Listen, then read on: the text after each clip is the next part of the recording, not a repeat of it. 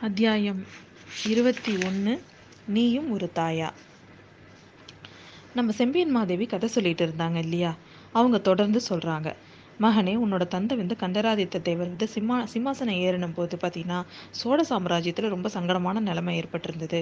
உன்னோட பாட்டனார் பராந்தக சக்கரவர்த்தியோட பெருமையை நீ கேள்விப்பட்டிருப்ப. அவரோட ஆட்சி காலத்தில் சோழ ராஜ்யம் தெற்கு ஈழநாடு வரையிலையும் வடக்கு கிருஷ்ண நதி வரையிலையும் பரவி இருந்தது. ஆனால் அவரோட அந்திம காலத்தில் ராஜ்யத்துக்கும் ராஜகுலத்துக்கும் பல விபத்துகள் ஏற்பட்டுச்சு. நம்ம கிருஷ்ணா நதி கிட்டக்க பார்த்தீங்கன்னா ராஷ்டிரகூடர்கள் வந்து படைகள் ப அவங்களோட படைகள் வந்து படையெடுத்து வந்துச்சு. பராந்தக சக்கரவர்த்தியோட மூத்த புதல்வர் ஒப்பு ஓமை இல்லாத வீராதி வீரர் உன்னோட பெரிய தந்தையார் ராஜாதித்த தேவர் இரட்டை மண்டலத்தாரோட இரட்டை மண்டலத்தாரை எதிர்த்து மாபெரும் சைத்திய சைன்யத்தோட வடக்கு புறப்பட்டாரு. அங்க தக்கோலம் அப்படிங்கிற இடத்துல குருஷேத்திர யுத்தம் மாதிரி ஒரு பெரிய போர் நடந்துச்சு. லட்சக்கணக்கான வீரர்கள் செத்து போனாங்க. ரத்த வெள்ளம் பெருக்கெடுத்து ஓடிச்சு. ரெட்டை மண்டலத்தாரோட சைன்யம் செதறி ஓடிச்சு. ஆனா அந்த போர்ல ராஜாதித்தர் பலியாயிட்டாரு உன்னோட சித்தப்பா அரிஞ்சய தேவரும் அந்த போர்ல ஈடுபட்டு படுகாயம் அடைஞ்சிருந்தாரு. ஆனா அவரை பத்தி யாதொரு விவரமும் இப்ப தெரியல. அரிஞ்சய தேவரோட புதல்வர் சுந்தர சோழர் சின்னஞ்சிறு பிராயத்து பிள்ளை அவர் ஈழத்து போருக்கு போயிருந்தாரு. அவரை பத்தியும் செய்தி கிடைக்கல. ராஜகுலத்துல பிறந்த அந்த சமயம் தஞ்சை அரண்மனையில பராந்தக சக்கரவர்த்தி இப்போ அருகில் இருந்தது உன்னோட தந்தை தான் ஆனால் உன்னோட தந்தையோ இளம் பிராயத்திலேயே ராஜ விவகாரங்களை வெறுத்து சிவபெருமான் கிட்ட மனதை மனசை செலுத்திட்டு இருந்தாரு. அவருக்கு யுத்தம்னாலே பிடிக்கிறது இல்லை. மன்னர்கள் மண்ணாசை காரணமாக மக்களோட போரிட்டு மடியறது ஏன் அப்படின்னு அவர் வரு வருத்தப்படுவார். தந்தையிடமும் சகோதரர்களிடமும் அதை குறித்து அவர் வந்து நிறைய வாட்டி சண்டை போட்டிருக்காரு. சிவஞான செல்வர்களான பெரியோர்களோட சகவாசத்திலையும் புண்ணியஸ்தல யாத்திரையிலையும் ஆலய வழிபாட்டிலையுமே அவர் காலத்தை செலவிட்டார். வால் வேல் முதலிய ஆயுதங்களை கையால் தொடவுமே அவர் விரும்பவே இல்லை. யுத்த தந்திரங்கள் போர் முறைகள் இதெல்லாம் அவருக்கு வந்து பயிற்சியே கிடையாது. பொய்யும் பொணசுருட்டும் வஞ்சகமும் வேஷமும் சூழ்ச்சியும் மறுசூழ்ச்சியும் கொலை இந்த மாதிரி பாதகங்கள் நிறைஞ்சது ராஜரிகம் அப்படின்னு அவர் நம்பினாரு. மகனே விதிவசத்தால் அப்படிப்பட்ட கொள்கையுடைய உன்னோட தந்தை இந்த சோழ நாட்டோட பாரத்தை வகிக்கும்படியா நேர்ந்துருச்சு. பராந்தக சக்கரவர்த்தி ராஜ்யத்துக்கு நேர்ந்த பல விபத்துகளினாலும் ராஜாதித்தரோட மரணத்தினாலும் மனம் நொந்து மரணத்தை எதிர்பார்த்த வேலையில உன் தந்தையை அழைச்சு ராஜ்ய பாரத்தை நீ தான் ஏத்துக்கணும் அப்படின்னு சொன்னாரு. உன்னோட தந்தை மரண தருவாயில இருந்த உன்னோட பாட்டனாரோட மனசை மேலும் புண்படுத்த விரும்பாம அதை ஒத்துக்கிட்டாரு. உன்னோட தந்தையை எனக்கு முன்னால் மணந்திருந்த பாகியவதியான வீரநாராயண தேவி அதுக்கு முன்னாடியே இறந்துட்டாங்க. நானும் அப்போ உன்னோட தந்தையை பார்த்ததே இல்லை. அதனால் உன்னோட தந்தையோட காலத்துக்கு அப்புறம் சோழ ராஜ்யம் என்ன ஆகுறதுங்கிற கவலை உன்னோட பாட்டனாருக்கு ஏற்பட்டுச்சு. அதிர்ஷ்டவசமாக அந்த சமயத்தில் உன்னோட சிறிய தந்தையோட குமாரரான ஈழத்துக்கு போன நம்ம சுந்தர சோழரை ஒரு தீவுலேருந்து கண்டுபிடிச்சு கூட்டிட்டு வந்தாங்க. பராந்தக சக்கரவர்த்தி சுந்தர சோழர்கிட்ட அளவில்லாத பிரியம் வச்சிருந்தாரு. குழந்தையா இருந்த நாள்லேருந்து அவரை மடியில வச்சு தாளாட்டி பாராட்டி வளர்த்து வளர்த்துட்டு இருந்தாரு பெரியவங்க பல பேர் சுந்தர சோழர் மூலமா சோழகுலம் வந்து பெரிய மகோனத்தை தடைய போகுது அப்படின்னு சொல்லியிருந்தாங்க. இந்த காரணத்தினால உன்னோட பாட்டனாருக்கு சுந்தர சோழர் மீது அபாரமான பிரேம. அதனால உன்னோட தந்தை சிம்மாசனம் ஏறும்போதே சுந்தர சோழருக்கு இளவரசு பட்டம் கட்டிடணும் அப்படின்னு அவரோட சந்ததிகள் தான் சோழ நாட்டை ஆளணும் அப்படின்னும் அவர் வந்து தன்னோட உன்னோட அப்பா கிட்ட வந்து வாக்கு இது வாங்கிக்கிட்டு யார சிவபதம் அடைஞ்சிட்டாரு அப்படின்னு சொல்றாரு.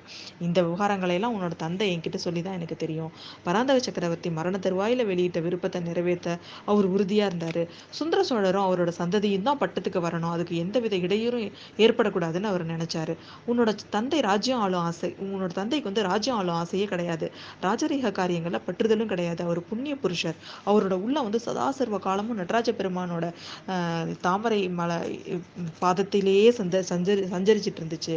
அதனால உன்னோட தம்பி அவரோட தம்பி ஆகிய அரிஞ்சயர்கிட்ட அவரோட புதல்வர் சுந்தர சோழர்கிட்டையும் ராஜ்ய காரியங்கள் முழு முழுவதும் ஒப்படைச்சிருந்தார் அவரு. சிவபெருமானோட கைங்கரியங்கள்லேயே தான் நம்ம உன்னோட தந்தை ஈடுபட்டு இருந்தாரு முன்னமே சொன்னனே அதே மாதிரி அவருக்கு மறுபடியும் மனம் செய்து கொள்ளும் எண்ணமே இருக்கல. ஆனா அவரோட மன உறுதியை கலைக்கனே நான் ஒருத்தி வந்து சேர்ந்தேன். நானும் சிவபக்தியில ஈடுபட்ட பிச்சி அப்படின்னு தெரிஞ்சதுனால தான் அவர் என் மீது பிரியம் கொண்டு என்னை திருமணம் திருமணம் பண்ணிக்கிட்டாரு. அவரை அவரை பதியா அடைஞ்சனா ரொம்ப பாக்கியசாலி. எத்தனையோ ஜென்மங்கள்ல நான் தவம் செஞ்சிருக்கணும். அவரை தந்தையா பெற்ற நீயும் வந்து பெரிய பாக்கியசாலி. இந்த உலகத்துல இறைவனை கண்ணார கண்டு மகிழ்ந்த மகான்கள் வந்து ரொம்ப சில பேர் தான். சிவபெருமான் ரிஷாபருடரா வந்து உன்னோட தந்தைக்கு காட்சி தந்து அவரை இந்த மண்ணுலகத்திலேருந்து அழைச்சிட்டு போனாரு. நான் இப்போ உன்னை எப்படி இந்த ஊன கண்ணால பாக்குறேனோ அதே மாதிரி தான் உன்னோட தந்தை பரமசிவனை தரிசனம் பண்ணார். அப்படிப்பட்ட புண்ணிய புருஷரோட விருப்பத்தை நிறைவேற்றுறதுக்கு நீ நானும் கடமைப்பட்டவங்க அப்படின்னு சொல்றாங்க. இதெல்லாம் கேட்டு கேட்டுட்டு இருந்த அந்த மகனோட உடல் வந்து அப்படியே பதறிட்டு இருந்துச்சு. அவனோட உள்ளம் அப்படியே கொதிச்சிட்டு இருந்துச்சு. அது எப்படி அம்மா? என்னோட தந்தை என்கிட்ட ஒண்ணுமே தெரிவிக்கலையே. நான் எப்படி கடமைப்பட்டவன் அவன் எந்த விதத்துல நான் கடமைப்பட்டிருக்கேன் அப்படின்னு கத்துறான் மதுராந்தகன். மகனே உன்னோட தந்தை சிவபெருமானோட பாதமலர்களை அடைஞ்சப்போ நீ சின்னஞ்சிறு பிள்ளை அதனால உன்கிட்ட அவர் ஒண்ணுமே வெளிப்படுத்தல. ஆனா என்கிட்ட சொல்லிட்டு தான் போனாரு. அந்த மா ஆனா அவரோட வாக்கை நிறைவேற்ற வேண்டிய பொறுப்பை மட்டும் என்கிட்ட சுமத்திட்டு போயிட்டாரு அவரு அப்படின்னு சொல்றாங்க. மகனே உன்னை இந்த மண்ணுலக வாழ்க்கையிலேருந்து பட்டுதல் இல்லாம சிவபக்த சிகாமணியா வளர்ப்பேன் அப்படின்னு சொல்லிட்டு உன்னோட தந்தைக்கு நான் வாக்கு கொடுத்தேன். அதை நிறைவேற்றிட்டதா தான் சில காலத்துக்கு முன்னாடி வரைக்கும் நான் நினைச்சிட்டு இருந்தேன்.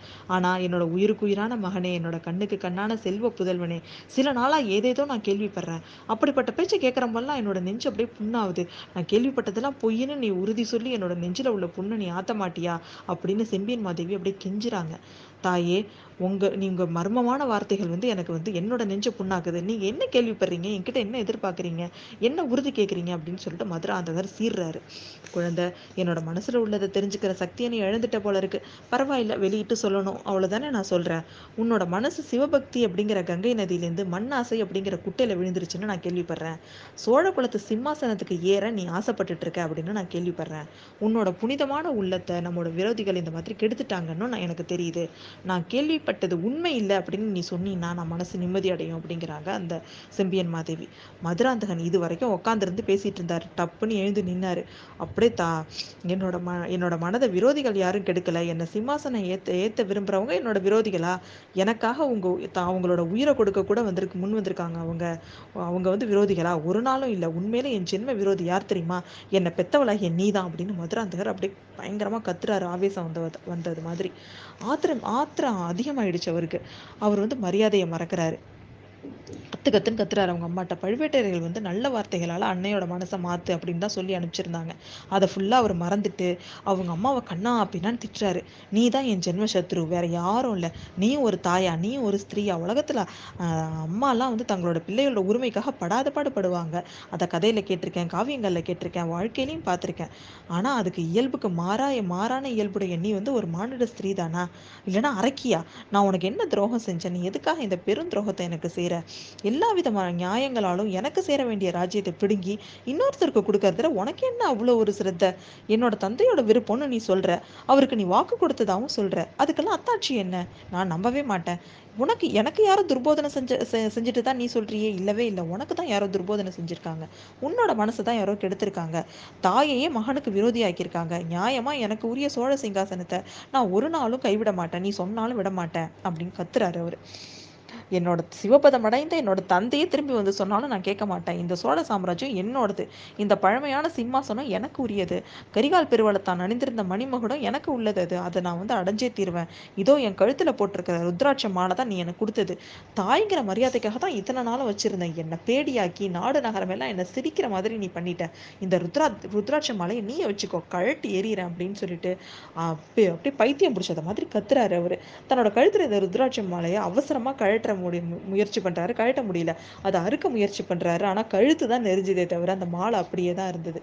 மதுராந்தகர் வந்து பொதுவாகவே ரொம்ப அழகான தோற்றமுடையவர். அதாவது நம்ம ஆதித்த கரிகாலன் அருள்மொழிவர்மன் எல்லாம் விட அதிகமான அழகு. ஆனா பாத்தீங்கன்னா இந்த நேரத்துல ஆத்திரத்துல அவளை அவரோட முகத்தை பா பா பார்க்கவே முடியல. செம்பியன் மாதவி கண்ணை மூடிக்கிறாங்க. அவ்வளோ கோரமா இருக்காரு அவரு. அவன் சத்தமிட்டு ஓஞ்சதுக்கு அப்புறம் கண்ணை திறந்து பா பாக்குறாங்க அவங்க. கொஞ்சம் அமைதியாரு நான் வஞ்சக அரக்கியாவே இருக்கிறேன். என்னோட வார்த்தைகளை கொஞ்சம் கேளு அப்படின்னு சொல்லி அவர் அவங்க சொல்றாங்க. தாயோட இயல்பை குறித்து நீ சொல்ற பொல்லாத அரக்கியா இருந்தாலும் தான் குழந்தைக்கு துரோகம் செய்ய மாட்டா.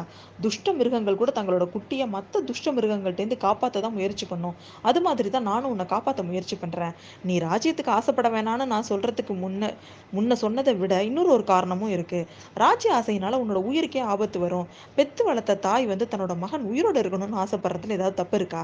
நீ ராஜ்யத்துக்கு ஆசைப்பட்டா சுந்தர சோழனோட புதல்வர்களுக்கு நீ எதிரியாவ ஆதித்த கரிகாலனும் அருள்மொழிவர்மனும் வீராதி வீரர்கள். நீ ஆயுதத்தையே எடுத்து அறியாதவன் நீனு.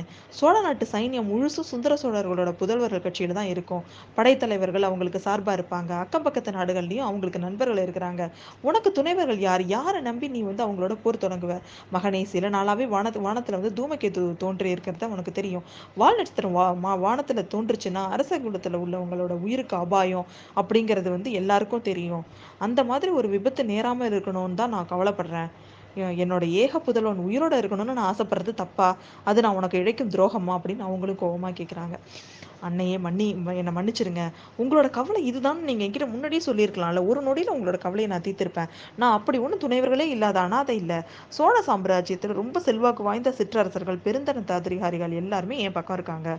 பழுவேட்டரையர்கள் என்னோட கட்சியில் இருக்காங்க. கடம்பூர் சம்பூராயர் என் பக்கத்தில் இருக்காரு. உன்னோட உங்களோட சகோதரன் என்னோட மாமன் மழவராயன் கூட என்னோட கட்சியில் தான் இருக்கிறாரு. அப்படின்னு அவன் சொல்கிறான் அவங்க எல்லாரும் என்னை ஆதரிச்சு நிற்கிறத சத்தியம் பண்ணியிருக்கிறாங்கம்மா அப்படிங்கிறான். மகனே இவங்க செஞ்சு செஞ்சு கொடுக்குற சத்தியத்தில் எனக்கு நம்பிக்கையே இல்லை. சுந்தர சோழ சக்கரவர்த்திக்கும் அவரோட சந்ததிகளுக்கும் உண்மையாக நடப்பதாக கூட தான் இவங்க ஒரு காலத்தில் சத்தியம் செஞ்சு கொடுத்தாங்க. அவங்க வந்து உனக்கு உண்மையாக நடப்பாங்கன்னே வச்சுக்குவோம். இவங்க இவங்க கிட்ட உள்ள சை சைனியம் ரொம்ப சொற்பன்னு உனக்கு தெரியாதா? வடக்கே இருக்கிற சைனியம் ஆதித்த கரிகாலனோட தலைமையில் இருக்குது தென் திசையில் கொடும்பாளூர் வேளாளர் தலைமையில் இருக்குது அப்படின்னு அவங்க சொல்கிறாங்க அம்மா என்னோட கட்சியை ஆதரிக்க சிற்றரசர்கள் எந்த நேரத்தில் எந்த நேரத்திலையா இருந்தாலும் தலைக்கு பதினாறாயிரம் வீரர்களை வீரர்களை சேர்த்துக்கிட்டு வரக்கூடியவங்க அப்படிங்கிறான் அவன். சைன்யம் ஒரு பக்கம் இருக்கட்டும் மக்களை பத்தி யோசிச்சா நீனு. சோழ நாட்டு மக்கள் வந்து சுந்தர சோழரோட புதல்வர்களை எவ்வளோ அபிமானம் தெரியுமா அவங்களுக்கு? இன்னைக்கு நீயே பார்த்த இந்த பழையாறை நகருக்கு இன்னைக்கு அருள்மொழிவர்மனோ இல்லை ஆதித்த கரிகாலனோ வந்திருந்தா மக்கள் எப்படி திரண்டி கூடி வரவேற்பாங்க? இந்த ஊர் மக்கள் ஒரு காலத்துல உன்கிட்டயும் அன்போட தான் இருந்தாங்க. பழுவேட்டையர்களோட நீ உறவு வச்சுக்கிட்டதுலேருந்து உன்னை மக்கள் வெறுக்கவே ஆரம்பிச்சிட்டாங்க அப்படின்னு அவன் சொல்றான். தாயே மகளோ மக்களோட அனிமா அபிமானத்தை பத்தி நான் கொஞ்சம் கூட கவலைப்படலை. மக்களோட அணி அபிமானம் என்னத்துக்கு ஆகும் மக்கள் ஆளப்பட வேண்டியவங்க சிம்மாசனத்துல யார் இருந்தாலும் அரசு செலுத்துறவங்களோ அவங்கள மக்கள் பக்தி செலுத்தணும். நீங்க அவங்கள பேச்செல்லாம் கேட்காதீங்க. அவங்க அவங்கள பற்றிலாம் நீங்க கவலைப்படாதீங்க அப்படிங்கிறான். மகனே உனக்கு போதனை செஞ்சவங்க அரசியல் நீதியோட ஆரம்ப தத்துவத்தையே உனக்கு வந்து சொல்லிக் கொடுக்கல போல இருக்கு. மக்களோட அபிமானம் இல்லாத எந்த அரசுமே நீடிச்சு அரசு செலுத்த முடியாது. அப்படி அரசு செய்யறதுல புண்ணியமும் இல்லை அப்படிங்கிறான் அந்த அம்மா. இந்த மாதிரி அந்த நம்ம செம்பியன் மாதேவி சொல்லிட்டு இருக்கும் போதே பார்த்தீங்கன்னா அரண்மனை வாசல்ல பெரிய ஆரவாரம் ஓலக்குரல் சாபக்குரல் கோபக்குரல் எல்லாம் கேட்குது இது என்னது இது? இப்படி ஒரு பயங்கர வெளியில வந்து இவ்வளோ ஒரு கூச்சலா இருக்கே அப்படின்னு அவங்களுக்கு ஒரே குழப்பமாகுது. மகனே சோழ சாம்ராஜ்யத்துக்கு ஏதோ பெரிய விபத்து நெருங்கிட்டு இருக்குன்னு எனக்கு தோணிட்டே இருந்தது. அதோட அறிகுறி தான் இது. நான் அரண்மனைக்கு வெளியில போய் என்ன விஷயம் தெரிஞ்சுட்டு வர்றேன். அது வரைக்கும் நீ இங்கேயே இரு அப்படின்னு அப்படின்னு சொல்றாங்க செம்பியன் மாதேவி.